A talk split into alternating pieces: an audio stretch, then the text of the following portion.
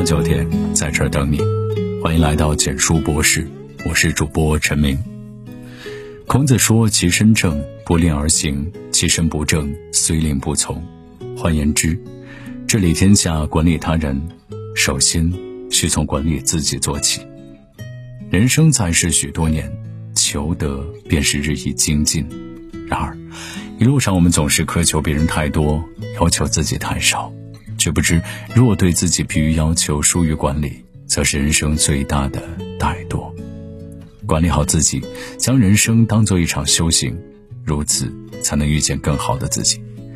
生活在这个社会，身体健康是一种责任，它不仅仅属于你一个人，也同样属于你的父母、爱人以及子女，属于你家庭中的每一个成员。老话常说，身体是革命的本钱，然放到如今。身体已然成为支撑我们进行一切活动的基础，是我们生命中最可靠的底牌。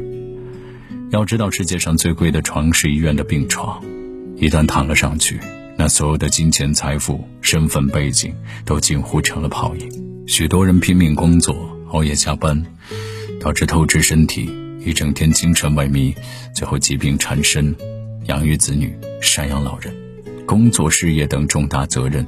也都成为了空话。卢梭说过：“没有健康，就没有生活上真正的快乐。生活的主旋律是健康快乐。管理好自己的身体，才有资本去改变自己的生活。早睡早起，别让熬夜耗了你一天的精气神。勤加锻炼，用汗水为你的道路添砖加瓦。珍惜身体健康。”保持健康的生活方式，才是一个人真正对自己、对家人负责的表现。记得，别拼搏半生，却输在了一句“身体抱恙”。奥利斯·马登在《一生的资本》里这样说道：“任何时候，一个人都不应该做自己情绪的奴隶，不应该使一切的行动都受制于自己的情绪，而应该反过来控制情绪。情绪是内心深处的洪水猛兽，一旦让它破笼而出。”被他所控制，必将伤人害己。内心强大的人，才是真正的强大。他们懂得管理自己的情绪，不为情绪左右，不为外物所动。面对物质，不过分渴求；面对遗憾，不过分惆怅。愤懑时不冲动，受挫时不消极，做到乐观处事，宽以待人。《情要》中有言：“日出东海落西山，愁也一天，喜也一天。”遇事不钻牛角尖，身也舒坦，心也舒坦。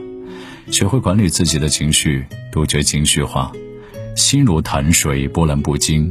给自己的生活多一点风平浪静，这才是真正的岁月静好。梁元帝曾说过：“言行在于美，不在于多。言语是心灵的图画，你的言行便象征了你的内心人品。管理好自己的言行，就是端正自己的人品。”在所有的世俗衡量里，良好的言行永远能为你赢得不少的加分项，也会在潜移默化中美化你在他人心中的形象。一个言行得体的人，懂得内视反听，言行报一，能观察他人的举动，考虑别人的感受，举止有度，拿捏分寸，做人做事都能让人如沐春风，赢得他人的信任与尊重。反之，如若一个人言轻行拙，难道剥碎，为了一点钱财欺瞒他人，为了蝇头小利伤害朋友，那么必将受人唾弃。为人处事应言行一致，表里相应，不欺人，亦不自欺，做到遇事坦然，常有余裕，于淡泊中平和，于坦荡中自在。人的内心便如一个小小的房间，每每经历一些事，便会向里面塞一些东西。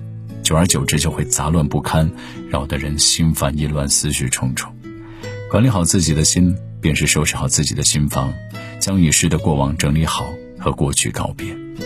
马克吐温曾说：“时光荏苒，生命短暂，别将时间浪费在争吵、道歉、伤心和责备上，用时间去爱吧，哪怕只有一瞬间，也不要辜负。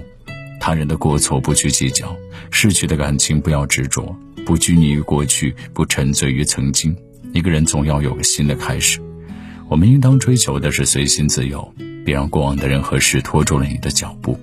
将那些回忆整理好，放进仓库，让自己的心腾出空间，留给热爱的事物和钟情的人。滚滚红尘，漫漫人生，唯愿伴白云而栖，枕落花而眠。人生一途，深一脚浅一脚，每一步都是成长。比尔盖茨有句经典名言：“我们不能决定自己人生的开始，但过程和结局需要自己书写。我们不能要求自己做到最好，但也不能每一次都退而求其次。管理好自己，对自己的人生负责。轻易生还一个清风朗月，岁月无恙，足矣。”喜欢这篇文章，记得点亮再看。晚安。曾经我是不安河水，穿过森林不准逆行，没计划扎营，割舍了是非，一去不回。哦，如今我是造梦的人啊，承认若是流连忘返啊，等潮汐来临，我就能记起你的样子。